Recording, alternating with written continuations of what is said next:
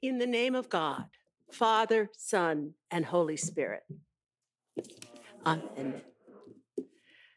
I am so happy to be back here in Virginia, to be back here with all of you. And I was excited to be asked to preach this morning until, until snakes, snakes. I hate snakes. I'm terrified of them. Clearly, I should have remembered that old adage look before you leap. Or in this case, look at the lessons before you agree to preach on them. So I thought, and I told everyone who would listen the same thing. Until, until the light of God's word, the light of God's presence in the Holy Spirit wormed its way into my very grudging consciousness. And I realized a very uncomfortable truth. What I had hoped for, what I had wanted, were lessons that would immediately shape them in, shape themselves into a magnificent sermon with little or no effort on my on my part. Not going to happen. So, lessons, truth, truths, and our response to truth. Those seem to be the central themes of our lessons this morning.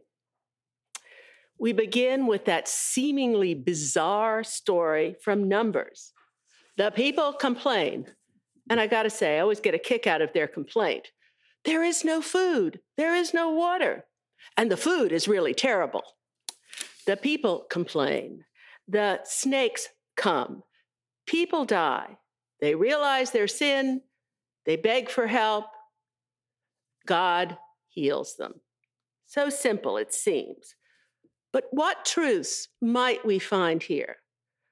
Well, certainly, this lesson reminds us that, especially in its earliest forms, Hebrew religion and practices owed so very much, were so intertwined with the religious cults of the ancient Near East and, and indeed the Canaanite religious cults, where snakes were often worshiped as gods, as symbols of fertility and knowledge, and because they shed their sins, also images of rebirth and regeneration. If we follow the history of that bronze serpent, we find that it somehow ends up in the temple built by Solomon, where it becomes an object of worship until the reforming king Hezekiah in the 8th century uh, has it torn down and destroyed. And it is clear also that the reading we have today probably comes from an ancient story, an ancient memory of the Exodus, but it has been formed and shaped by practitioners of a particular, and I would say very simplistic theology that runs through much of Numbers, Deuteronomy, and into Joshua. And that theology is simply uh, if we do bad things, if we sin, if we break the law, bad things will happen to us immediately. But if we do good, if we keep the law, then everything good will happen. Now, I must say, I do not believe that God sent those snakes to bite the Hebrew people. There are plenty of snakes in the desert, in the Sinai wilderness. Uh, but I think this in this story, there is a much more important theme beyond the snake gods, beyond the uh, narrow theology. The truth is simply that God was with God's people always, even in the desert, even when they were in the midst of complaining. The minute they looked for God, those people found God right there, there to be with them, there to heal, there to lead them onwards. Now, our gospel lesson expands on these same ideas. Clearly, the story from Numbers was chosen as our first lesson because it, uh, it is used by Jesus as an image in the first two verses of the gospel. Now, that story probably is not the main focus of our gospel, but we shouldn't ignore the truth that it provides right there. First of all, the Gospel of John is often seen as virulently anti Semitic. Jesus is either attacking or being attacked by the Jews, a different alien group of others. But if we look closely, we find that the Gospel of John is actually soaked in the images and, and themes of the Old Testament. Jesus, who was often seen as the prophet like Moses predicted in the Old Testament, is the fulfillment, the culmination, and yes, the expansion of Jewish hopes and heritage. And it should be no surprise to us that Jesus uses this story, this image, for what is his first prediction of his passion, of how he will be crucified and die. Certainly, growing up, the young boy Jesus, the young adult Jesus, probably heard this story read or told again and again. The truth is that Jesus was a Jew, that Jesus lived and died a Jew. And our Christian faith is truly dependent on, is it inextricably bound up with Judaism and our Jewish heritage. Truth and truth. Living in the light of God's truth. Those form the focus of this reading, and indeed the entire Gospel of John. The light the true light has come into the world. We read and celebrate at Christmas time. I am the light of the world, Jesus proclaims. But is that light always a good thing? Do we want that light? Do we really want light to be shone, to be shined onto some of those dark corners of ourselves and our lives to show us, to make perfectly clear, to make us look at those behaviors, those attitudes, those actions that we, as individuals, as communities, and yeah, as nations, that we want to keep hidden from others. And yes, we want to keep hidden from our own selves. What uncomfortable, unpleasant truths do we prefer to ignore, to forget, to consign to the dustbin of history? But how can we change? How can we change and grow into the people God has called us, has made us to be? How can we live fully and authentically as people of faith if we refuse to faith to face all the essential truths of our lives and our world. The desert wilderness is one of the central images of Lent. The ancient Hebrews wandering in the Sinai wilderness, learning or, or trying to learn what it meant to be God's chosen people. Jesus spending 40 days, a long time, in the desert before beginning his active ministry, perhaps trying to understand what that ministry would entail, perhaps trying to gather strength for what lay ahead. The desert, whether in scripture or in reality, the desert wilderness is a barren place.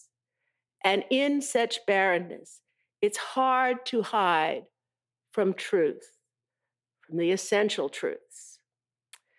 This past year, this pandemic year, has often been called, been likened to an extended Lent, a really long time in the wilderness of grief, boredom, fear, uncertainty, and so much more. As the one year anniversary of the beginning of this pandemic has arrived this month, I've been interested to see and to read numerous articles on what the pandemic year has taught us. What have been its positives and negatives? What have we learned about everything from the need for time in the office, the meaning, the importance of school to children and parents, to what we need to make us happy and what we can give up easily.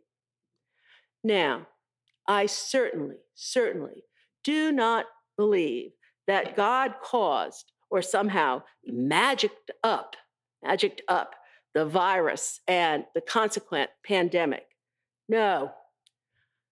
I think that the natural imperative of viruses to grow, to spread, to mutate, coupled with human ignorance, human greed, human unwillingness to change our minds or our behaviors, our unwillingness to give up treasured treasured goods in our lives. All of that provides plenty of reason for this pandemic we're living through. But perhaps, perhaps the God who is with us always, perhaps God is calling us to use this difficult, this barren time to search for some, some important, some essential truths at the intersection of our faith and our lives. The importance, the centrality of community, the need for human relationships, for meaningful living, our surprising abilities and willingness to find new ways to give and to serve. The importance of prayer and of liturgy to shape and support our lives, our faith. The truths of human selfishness and distorted priorities. The realities of growth's inequalities seemingly built into the political, economic, social, even religious systems of our lives and our world. The often yawning gap between our actions and the values and ideals we profess to hold and to honor. I grew up in the late 1960s. And I was powerfully affected and I was passionately committed, passionately and personally committed to the movement for racial justice and equality in our country. That long and painful, and in many ways, so horrible struggle. And by the 1970s, I thought that the battles, the war, had been fought and won schools, restaurants, hotels, whatever, had been integrated. Voting rights had been won. There were no more struggles to be thought, no more painful truths to be faced, no more terrible events to live through. This past year, I've realized the truth of my own complacency, the complacency that all that was over with. And hence my unnoticingness of what was happening. As we look to a somewhat unknown and truly uncertain normalcy, whatever that means, coming in the months to come, and please God, let it come. Today's gospel and indeed the whole gospel, the gospel, the good news, challenge us to honestly look at, examine the truths of our existence, and always, always having acknowledged them, to act, to live in response to our understanding, our acceptance of those truths, no matter how difficult, how uncomfortable. The literal Greek of verse 21, the last verse in our um, gospel lesson, says simply, those who live the truth. Live the truth. Live and act on those difficult truths that have emerged. And while we are struggling, and oh, yes, I'm struggling to uh, face and to respond to those truths, th- those hard truths, let us not forget.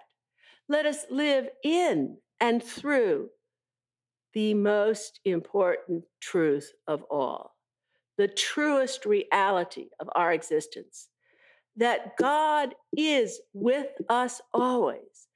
The God who created us, who created everything that is, who loves us beyond all measure.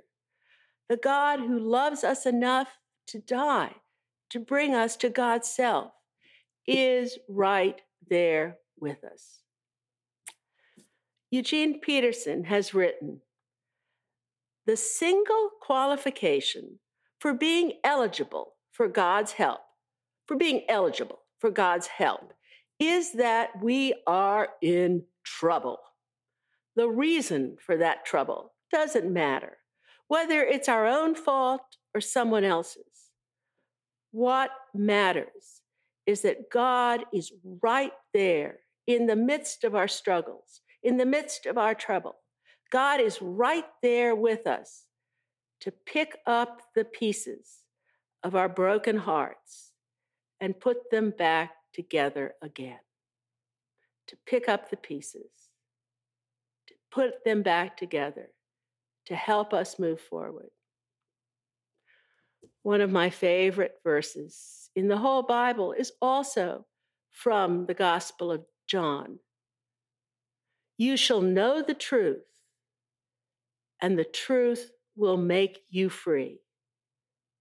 May it be so for each and all of us. Amen. Amen.